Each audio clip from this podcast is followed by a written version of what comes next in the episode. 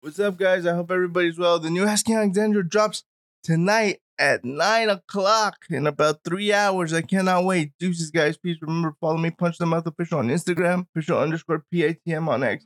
Guys, later.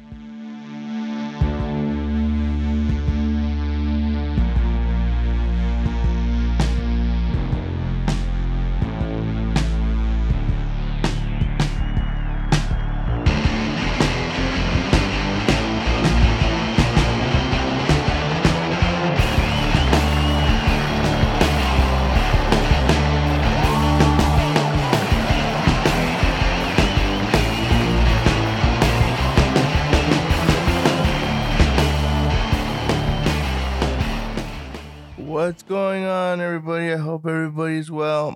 I kind of want to start with bad news today. Unfortunately, WWE wrestler Bray Wyatt has passed away. Um, it's really sad, man. I know this isn't a wrestling program, but as far as one of the new performers, I wouldn't really watch the product as much, but it's really sad to see him pass away at only 36.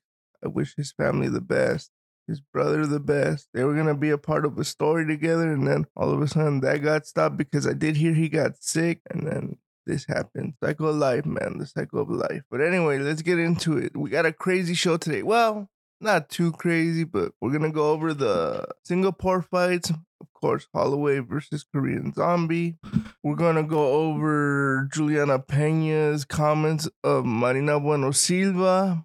We are gonna look at potential fights for MVP if he ends up signing with the UFC. Like I told you, the UFC doesn't just put anybody on TV. They're very meticulous with who they put on their product with their TV time because it's free publicity, very WWE ish. But let's get into all of that. We're gonna start with Juliana Pena, so let me go get that.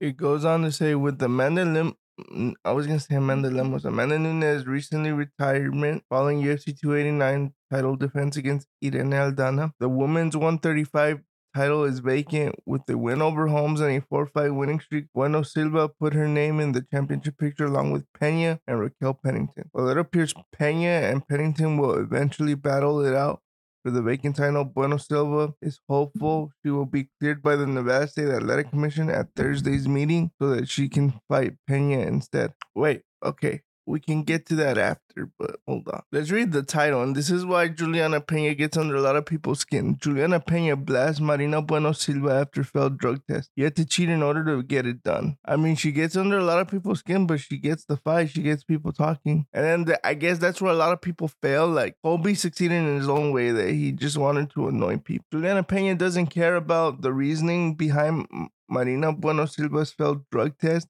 He thinks the Brazilian is a cheat, no matter how it's explained. Bueno Silva revealed Monday that she tested positive for a banned substance ahead of her July submission victory over Holly Holm, but explained it was due to an ADHD medication and not that she was intending to gain a performance enhancing advantage. It's likely that Bueno Silva's win over Holly Holm will be overturned and she will receive some form of suspension, but the final decision hasn't been made. Pena is happy to cast judgment over her fellow women's bantamweight division contender. Oh, and it took and took to social media, put Bueno Silva on blast. Yeah.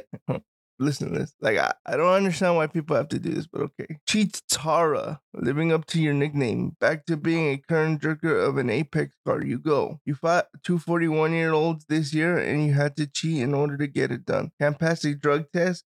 Keep my name out your mouth, you dumb broad. And then what I was reading to you earlier, which we'll go back to right now. Look, look, look. In response to Pena's blasted Bueno Silva calling her cheat Tara, the ex-champion added Bueno Silva will be back to a curtain jerker of the Apex card instead of fighting for a world title. And look, this is her response. I love Juliana. She is funny, Bueno Silva told MMA fighting about her response to Pena. She is funny, but I promise you, I promise you that I don't go to finish. I don't go to knock her out. I will smash Juliana for five rounds. She needs help. Your coach will have to throw throw in the towel in the octagon because I will smash her for five rounds. I promise. Now here's the thing, man. It's gonna come down to whose striking is better. Because I'll tell you who's grappling is better. That's Bueno Silva, no doubt. The squeeze she has, you don't think she gets Juliana in a guillotine choke that it'll if Juliana doesn't tap, she'll pass out.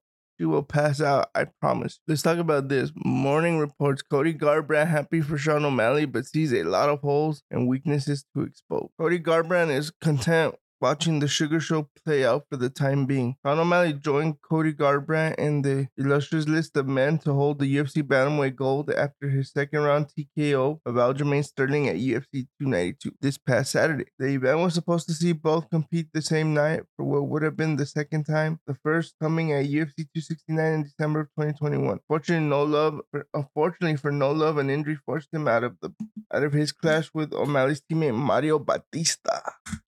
Sorry about that. The pair of bantamweight knockout artists haven't been too fond of each other since nearly colliding that year at the event's pre-fight press conference. Despite that, Garbrandt had some respect for the new title holder, still assesses him as a right. I mean, yeah, man, like, because for a long time, and like a lot of people forget, like, Cody Garbrandt, he's still the man. Like, he's still the man.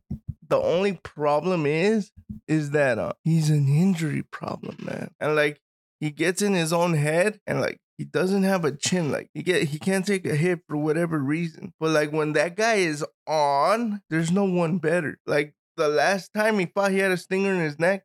People were judging him, but I'm like, dude, that dude looked amazing in that fight. He hardly took any damage. He he gave away the late rounds, but he won the first two pretty decisively, in, in my opinion. Now, how will him and Sean O'Malley go? I have no idea. That's a crazy fight. Like you guys have, have no idea how crazy that fight is. It's a crazy fight. I'm happy for Sugar Sean Garbrandt said on the Believe You Me podcast. I think it's great he's champion in our division. I think he has a lot of holes and weaknesses that are going to get exposed a lot. But right now, let him enjoy the championship and what he was able to do Saturday night. O'Malley and Garbrandt went two different directions that same night they fought. The now champion scored a first round TKO Julia Paiva, while Garbrandt went on went one and done as a flyweight, becoming the strikes in the opening round opposite Kai Kara France.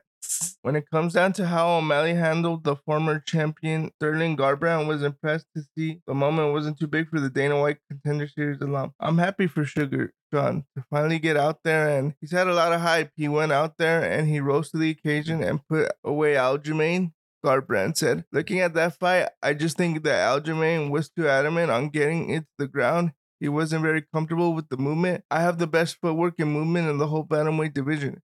And I know that was going to be a problem being in the bigger cage, being the wrestler. Sugar Sean is a counter striker, and Sterling lunged in, left himself open, and you can't do that with a good counter striker. He knows what Aljamain's game plan was get him to the ground and wrestle him. Sugar Sean was like, I'm literally gonna fight tooth and nail not to get taken down. Aljamain Sterling made a costly mistake that made him lose the title. I mean, everything Cody Garbrandt is saying is true. Like it's true.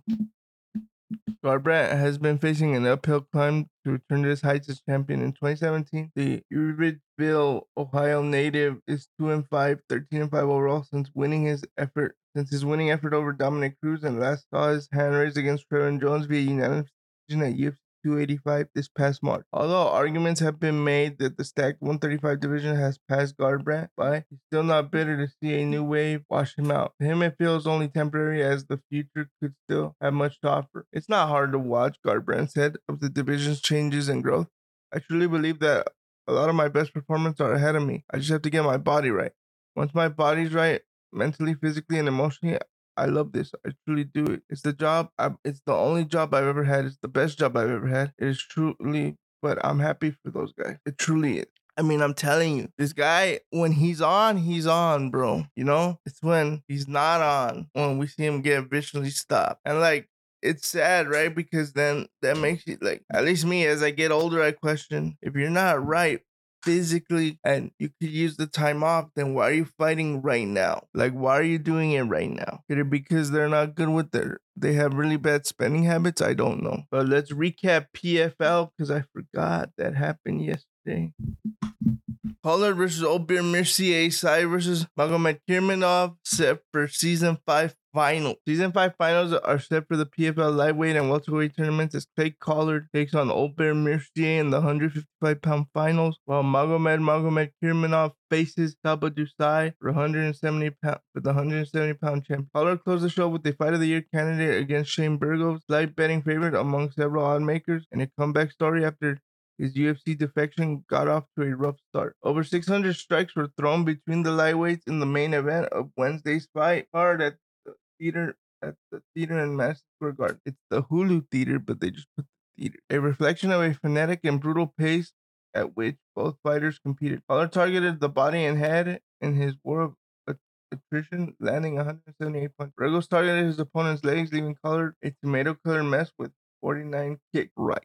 At the end of the day, Collard's early work won the day. A second round knockdown likely sealed the frame, and a violent surge from Valiant, not violent, valiant surge from Bur- Burgos in the final round wasn't enough to avoid a unanimous decision 29-28. Burgos once was again denied the spotlight while Collard secured his third trip to the $100 million tournament final. Dude, PFL has to be pissed. PFL has to be pissed. They spent so much money on this guy. They did that BS with that one fight. I honestly think they did that on purpose. They did that on purpose. And I'm not one to say things like that, but I honestly think they did that on purpose. And for him, not even to make it to the finals, they're mad. Season 4 winner Albert Mercier is headed back to the finals after stopping Bruno Miranda with a flurry of ground and pound. The end, the end started with a straight left hand that sat down Miranda and French the French Canadian seized the moment with a flurry of ground and pound that forced the referee's intervention at the 441 mark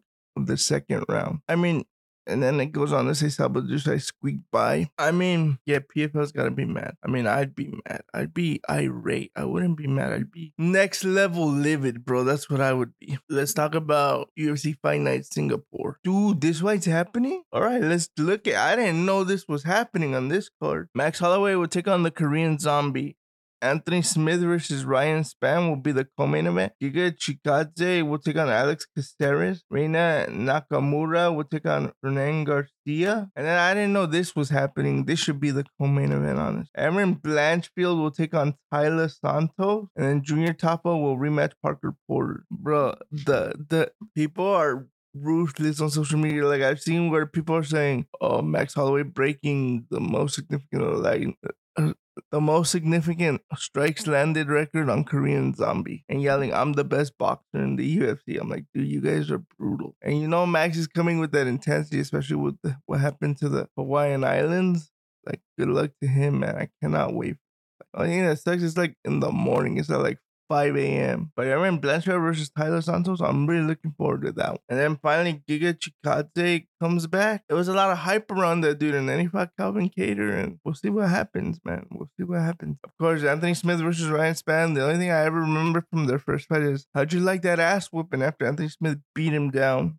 He either said, How did you like that ass whipping? or Where was that ass whipping you promised me? One of those two. Can't remember. But yeah, man, this is a good card. I just don't like that it's so early in the morning. How did you like that ass whooping? Um, one thing I will say when it comes to like Conor and stuff like that, I do believe he will fight again. Oh, right now I said Conor.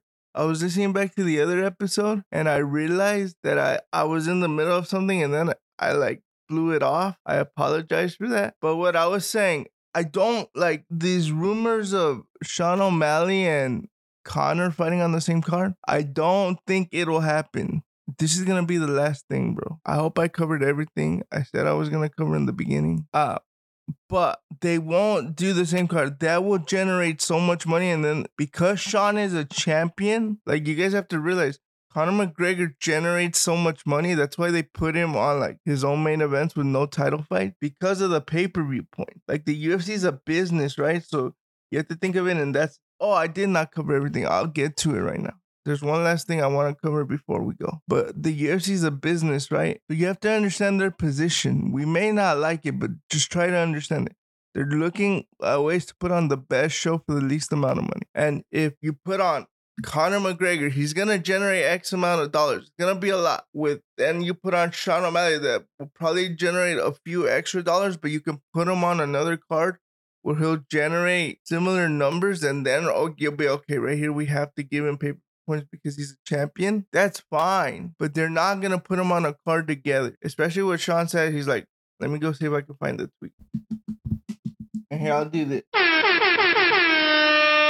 Baby, we did it. Sean O'Malley reveals DMs Conor McGregor following UFC 292 win. Sugar O'Malley, I, mean, uh, I said Sugar O'Malley. Sean O'Malley claims Conor McGregor slid into his DMs after UFC 292. Sugar scored a monumental upset as he dropped and stopped Aljamain Sterling inside two rounds to take his bantamweight title at Boston TD Garden on mm-hmm. Saturday night. The shot O'Malley face planted Funkmaster with was immediately compared to the punch McGregor used stop Jose Aldo just 13 seconds into their his first UFC title bout eight years ago. However, Notorious didn't see it live and wasn't until the following days that he took to social media to get in touch with the new king at 135. And he goes, Conor messaged me on Instagram for the first time yesterday. O'Malley told Pat McAfee. He said, Baby, we did it. I said, We sure fucking did. I said, You may you main eventing in December. I'm co-main eventing? Question mark. All he replied was shock college. I mean,